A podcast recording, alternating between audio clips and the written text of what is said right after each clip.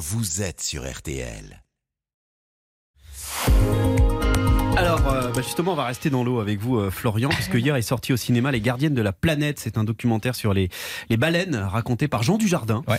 Et ce matin, vous allez euh, tordre le cou à une légende. Non, les baleines ne peuvent pas avaler un homme. Eh oui, Jérôme, la Bible nous a menti avec son histoire de Jonas qui se retrouve dans le ventre d'une baleine. Et pareil pour Pinocchio et Geppetto qui sont prisonniers à l'intérieur de Monstro, hein, vous savez, un cétacé gigantesque, parce que c'est Et, impossible. et pourtant, on entend de temps en temps des histoires de plongeurs avalés par des baleines. Ce sont des légendes urbaines? Alors non, non, non, ça arrive, comme il y a deux ans, un homme qui faisait de la pêche sous-marine en Floride et s'est retrouvé dans la gueule d'une baleine à bosse, sauf que les mots ont un sens. Englouti, oui, mais avalé, non. Englouti, avalé, mais quelle est la différence? Ben, certaines baleines sont dites engouffreuses, Marina, c'est-à-dire qu'en gros, leur gueule est un vaste filet de pêche. Ouais. Elles l'ouvrent et font rentrer à l'intérieur un gros volume d'eau et tout ce qui contient, poissons, crevettes, plancton dont elles raffolent, et être humain bah, s'y se trouvait au mauvais endroit. Bah, donc c'est possible alors qu'elle avale à un homme. Oui, vu que la gueule d'une baleine à bosse peut mesurer 3 mètres de long, hein, la taille de certaines chambres de bonne à Paris, sauf qu'elle elle ne l'avale pas le monsieur, elle le recrache. C'est ce qui Ah, s'est passé pas en bon? Floride. Bah non, non, comme les requins, au passage, elle n'aime pas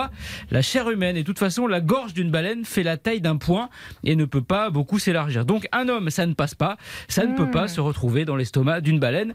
Par contre, le reste, oui, et elles en avalent quand même 16 tonnes par jour. hein. Donc c'est risque zéro pour un homme d'être avalé par une baleine. Ah, Jérôme, le risque zéro, ça n'existe pas.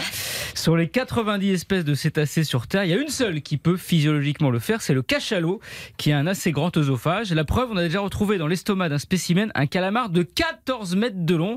Ah, c'est pas les sèches que vous faites l'été à la plancha.